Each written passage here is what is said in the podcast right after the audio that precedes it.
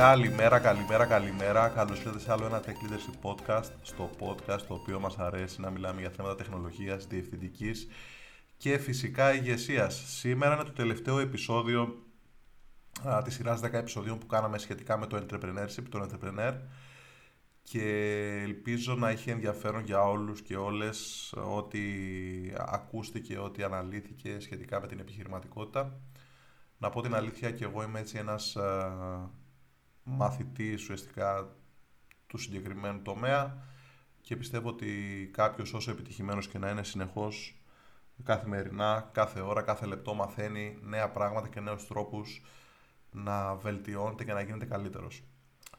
Στο τελευταίο επεισόδιο θα εστιάσουμε όσον αφορά τον entrepreneur σαν προσωπικότητα, σαν καθημερινό τρόπο ζωής, σαν τρόπο σκέψης, σαν τρόπο λειτουργίας, γιατί στο τέλος της ημέρας και ο ίδιος ο entrepreneur είναι ένας άνθρωπος, έτσι.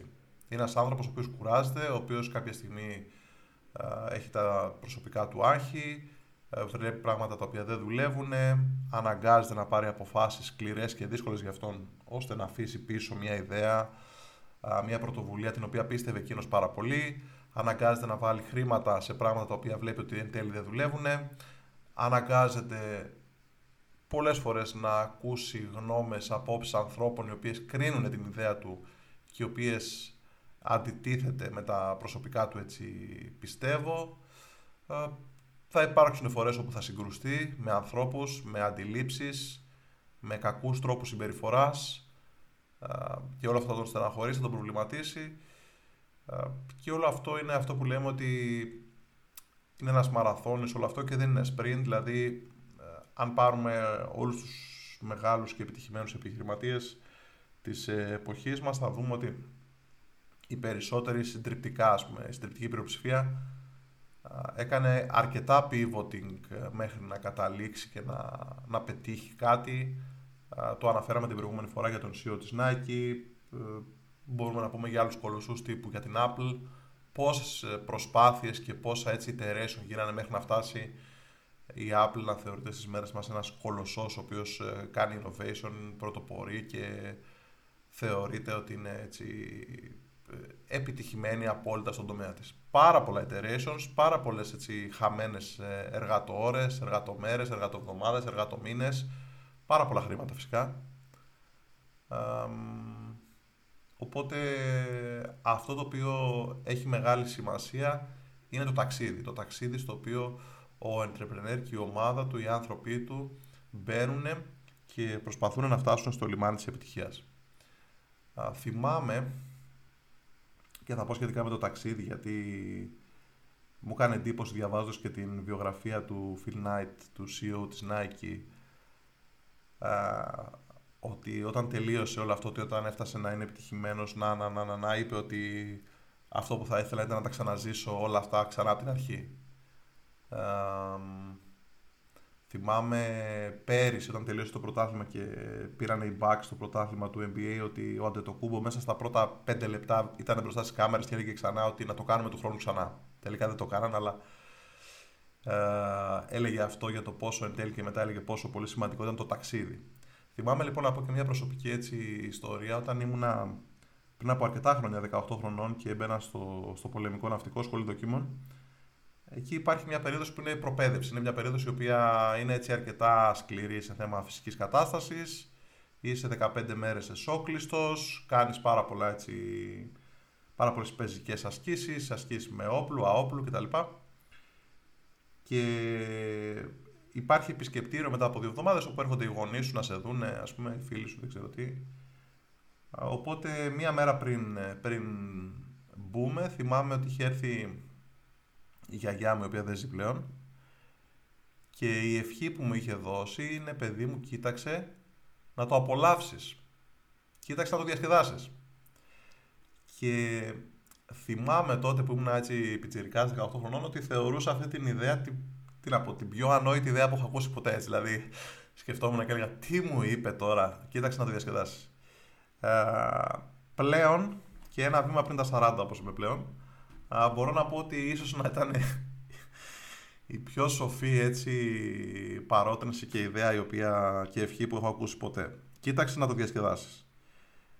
Και όλο αυτό, όλο το ταξίδι της επιχειρηματικότητας, της δημιουργικότητας, το να φτιάξουμε νέα πράγματα, να γνωρίσουμε νέους ανθρώπους, να δημιουργήσουμε νέες ομάδες, να προσλάβουμε νέα άτομα για την ομάδα μας, νέους συνεργάτες, να θέσουμε νέους στόχους, να βρούμε α, πελάτες, ε, χρήματα, χρόνο, budgets, δεν ξέρω τι. Όλα αυτά είναι μέρος του ταξιδιού. Είναι το ταξίδι το ίδιο. Ο entrepreneur λοιπόν οφείλει προκειμένου να μπορεί να ανταπεξέρχεται και να αντιμετωπίζει έτσι με στοικότητα και ηρεμία όλα αυτά τα οποία συμβαίνουν στην καθημερινότητα κατά τη διάρκεια λοιπόν του ταξιδιού οφείλει να προσέχει πάρα πάρα πολύ τον εαυτό του. Και όταν λέω προσέχει εννοώ οφείλει να προφυλάς στον εαυτό του, να διατηρεί τις ισορροπίες και να φροντίζει ώστε συνεχώς έχει καύσιμο στο ρεζερβουάρ. Το είπαμε και στο προηγούμενο επεισόδιο, ο Entrepreneur έχει πάνω του πολλά ζευγάρια μάτια τα οποία συνεχώς τον παρακολουθούν. Δεν είναι μόνο η οικογένειά του, δεν είναι μόνο οι συνεργάτες του, δεν είναι οι άνθρωποι οι οποίοι δουλεύουν για αυτόν, δεν είναι οι άνθρωποι οι οποίοι είναι οι πελάτες του. Είναι όλοι αυτοί μαζί και ακόμα περισσότεροι. Έχει συνεχώς πολλά ζευγάρια μάτια να τον παρακολουθούν πλέον στην εποχή του Twitter και του LinkedIn και του Facebook. Φανταστείτε ακόμα περισσότερο τι γίνεται. υπάρχουν πάρα πολλοί άνθρωποι που τον παρακολουθούν, παρακολουθούν τον τρόπο με τον οποίο λειτουργεί, το culture του οργανισμού του, της ομάδας του, τη συμπεριφορά του, το πάθος του για τις ιδέες του, την εργατικότητά του, τη θέληση να πετύχει, το όραμά του, το τι, το, τα βασικά στοιχεία τα οποία τον κάνουν να ξεχωρίζει από τους υπόλοιπους. Υπάρχουν πάρα πάρα πολλοί άνθρωποι που καθημερινά όλα αυτά τα παρακολουθούν.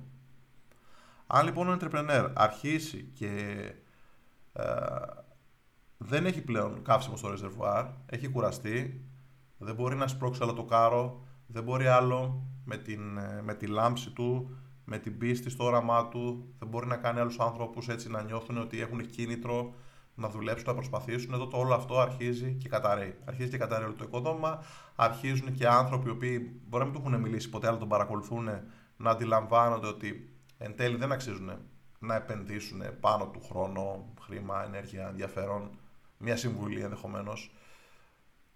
Οπότε λοιπόν αρχίζει όλη αυτή η προσπάθεια να αποτυγχάνει εν τέλει γιατί δείχνει σημάδια εγκατάλειψη ο ίδιος τους entrepreneur. Ο entrepreneur για να φτάσει στο σημείο αυτό σημαίνει ότι έχει συσσωρεύσει μέσα του πάρα πολλά έτσι, έχει συσσωρεύσει πάρα πολύ έτσι, κούραση, πάρα πολύ ψυχολογική έτσι, επιβάρυνση, πολύ άγχος, πολύ στρες, τα οποία είναι κάτι που υπάρχουν έτσι, προφανώς. Δεν υπάρχει κάποιος ο οποίος έχει στήσει ε, μια εταιρεία, που έχει στήσει έναν οργανισμό, που έχει φτιάξει ένα προϊόν, ο οποίος δεν διαχειρίζεται το, με το στρες καθημερινά. Δεν υπάρχει αυτό. Αυτό είναι δεδομένο. Και αν κάποιος πιστεύει ότι αυτό υπάρχει, κάνει ένα τεράστιο λάθος. Οπότε λοιπόν ο entrepreneur οφείλει να μάθει να το διαχειρίζεται όλο αυτό. Οφείλει να μάθει να κάνει distress, να χαλαρώνει τον εαυτό του, να απολαμβάνει στιγμές της προσωπικής ζωής και εδώ έρχεται αυτό που λέμε πολλές φορές μια ισορροπία μεταξύ επαγγελματικής και προσωπικής ζωής. Σίγουρα ο entrepreneur θα περάσει μεγάλα διαστήματα δουλεύοντας και με προσωπικές έτσι στερήσεις, βάζοντας προτεραιότητα στην εργασία του, στο όραμά του, στους στόχους του, στην ομάδα του, αλλά όπως είπαμε δεν πάει να είναι άνθρωπος. Οπότε και εκείνος χρειάζεται τον προσωπικό του χρόνο, χρειάζεται να κάνει κάτι τον οποίο τον χαλαρώνει, να διαβάσει ένα βιβλίο, να κάνει ένα χόμπι, να πάει μια εκδρομή με την οικογένειά του, να αφιερώσει λίγο χρόνο στα παιδιά του. Δεν μπορείτε να φανταστείτε πόσοι άνθρωποι υπάρχουν εκεί έξω οι οποίοι προσπαθούν εξωφρενικά πάρα πολύ να πετύχουν κάποιο μεγάλο στόχο που έχουν μέσα τους και έχουν θέσει και έχουν μικρά παιδιά και δεν τα βλέπουν σχεδόν καθόλου. Και όταν λέω σχεδόν καθόλου, τα βλέπουν το πρωί πριν φύγουν τα οποία κοιμούνται και το βράδυ όταν επιστρέφουν που πάλι κοιμούνται. Αυτό εννοώ. Υπάρχουν αυτοί οι άνθρωποι οι οποίοι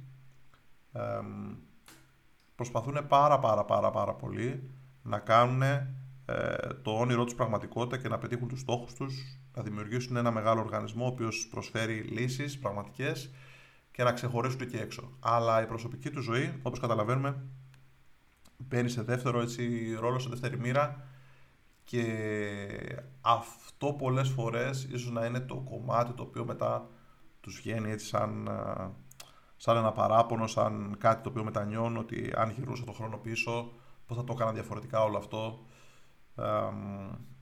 Πώς θα το διόρθωνα, πώς θα έκανα καλύτερο καταμερισμό του χρόνου μου, της ενέργειάς μου και ούτω καθεξής. Είναι πάρα πολύ δύσκολο, πάρα πάρα πάρα πάρα πολύ δύσκολο και οι άνθρωποι αυτοί που αναφέρω συνήθως είναι επιτυχημένοι, αλλά αυτό δεν είναι και ο κανόνας. Δεν είναι ο κανόνας, ούτε είναι ο κανόνας πως κάποιος για να φτάσει να είναι επιτυχημένος θα φτάσει έτσι να μην βλέπει ποτέ τα παιδιά του και θα είναι όλη μέρα σε ένα γραφείο δουλεύοντας ε, νυχθημερών. Έτσι. Ο entrepreneur λοιπόν οφείλει να διατηρεί μια ισορροπία. Οφείλει να προστατεύει τον εαυτό του, οφείλει να γεμίζει μπαταρίες, οφείλει να γεμίζει το ρεζερβουάρ, οφείλει να είναι με το χαμόγελο, οφείλει να είναι ευγενικός, οφείλει να αποτελεί έναν πόλο έλξης. Πόλος έλξης όχι μόνο σε νέες ιδέες, όχι μόνο σε νέους επενδυτές, όχι μόνο σε νέους πελάτες, όχι μόνο σε νέο ταλέντο που θα έρθει στην ομάδα του, όχι μόνο έτσι σε νέες ε, προσδοκίες, νέους στόχους, νέα όνειρα και ούτω καθεξής. Οφείλει να αποτελεί πόλο έλξης για χαμόγελα, για έναν καλύτερο τρόπο ζωής, ώστε όλοι γύρω του να βλέπουν ότι αν δουλεύουμε μαζί με αυτόν τον άνθρωπο, έχουμε ένα καλύτερο μέλλον και εμείς οι ίδιοι. Οφείλει λοιπόν να το δείχνει όλο αυτό, να αποτελεί κατά κάποιο τρόπο ένα role model, να το πω έτσι. Να προσπαθεί να το κάνει πολύ σκληρά, πολλές φορές με προσωπικές έτσι θυσίες ή περιορισμούς ή εγκράτεια, αλλά οφείλει να το κάνει αυτό. Γιατί όπως είπαμε πάνω στον entrepreneur είναι συνεχώς πάρα πολλά μάτια τα οποία παρακολουθούν κάθε του κίνηση, παρακολουθούν ε, πώς μιλάει στο, στη γυναίκα του στο τηλέφωνο, παρακολουθούν πώς μπαίνει σε ένα meeting και είναι χαμογελαστός. Και πιστέψτε με, αν ο entrepreneur μπει σε ένα meeting με κατεβασμένα τα μούτρα ή θλιμμένος ή αποστασιοποιημένος ή αφηρημένος, σίγουρα όλο αυτό θα προκαλέσει ταραχή στην ομάδα, γιατί οι άνθρωποι οι οποίοι δουλεύουν μαζί του είναι εκείνοι οι οποίοι πιστεύουν νούμερο ένα σε εκείνον, στις ιδέες του στο όραμά του.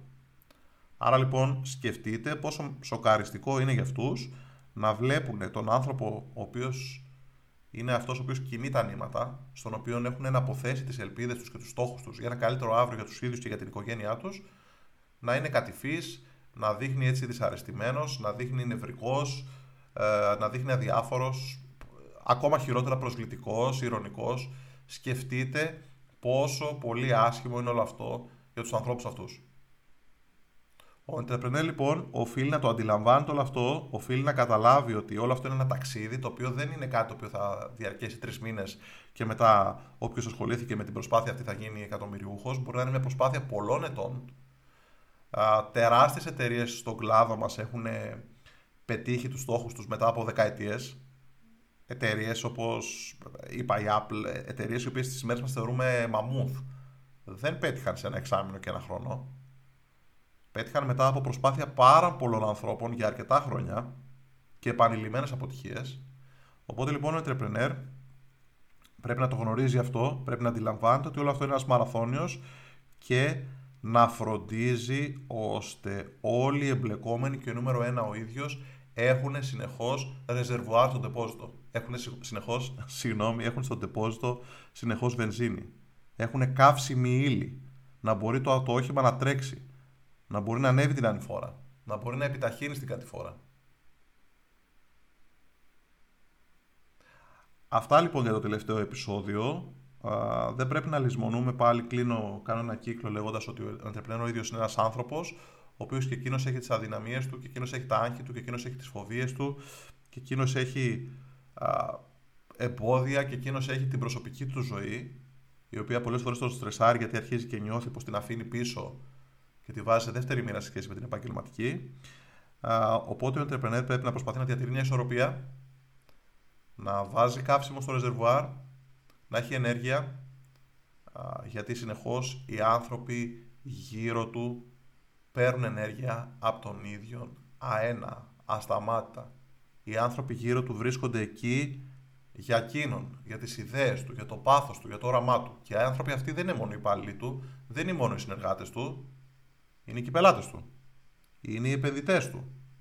Όλοι αυτοί βρίσκονται εκεί λόγω του πάθους της ενεργητικότητας, της αποφασιστικότητας και του στόχου που ο ίδιος έχει επιδείξει.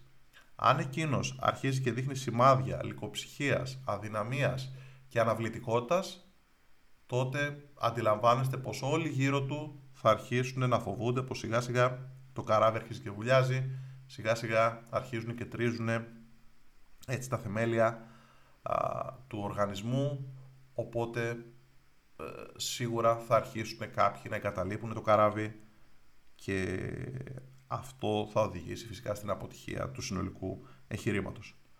Οπότε λοιπόν, μην λησμονούμε ότι όλο αυτό είναι ένας μαραθώνιος, χρειάζεται πάρα πολύ υπομονή, γι' αυτό έχει σημασία να μην ξεχνάμε ότι τα μικρά μικρά μικρά βηματάκια κάθε μέρα είναι αυτά τα οποία έχουν πάρα πολύ μεγάλη αξία και μας βοηθάνε να παραμένουμε συνεχώς εστιασμένοι στον, ε, στον τελικό μας στόχο.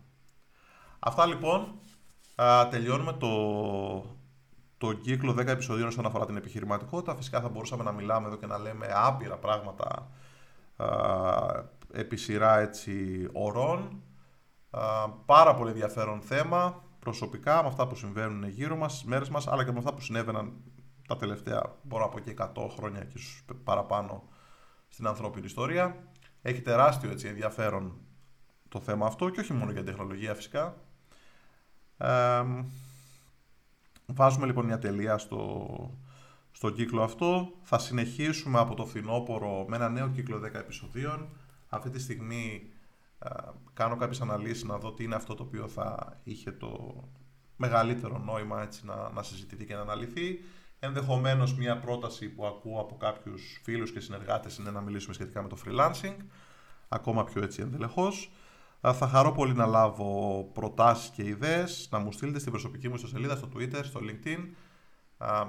ίσως να, να πέσει στο τραπέζι κάποια καλύτερη ιδέα. Α, μέχρι τότε θα ήθελα να πω ότι είναι ευκαιρία, βρισκόμαστε στο μέσο του καλοκαιριού.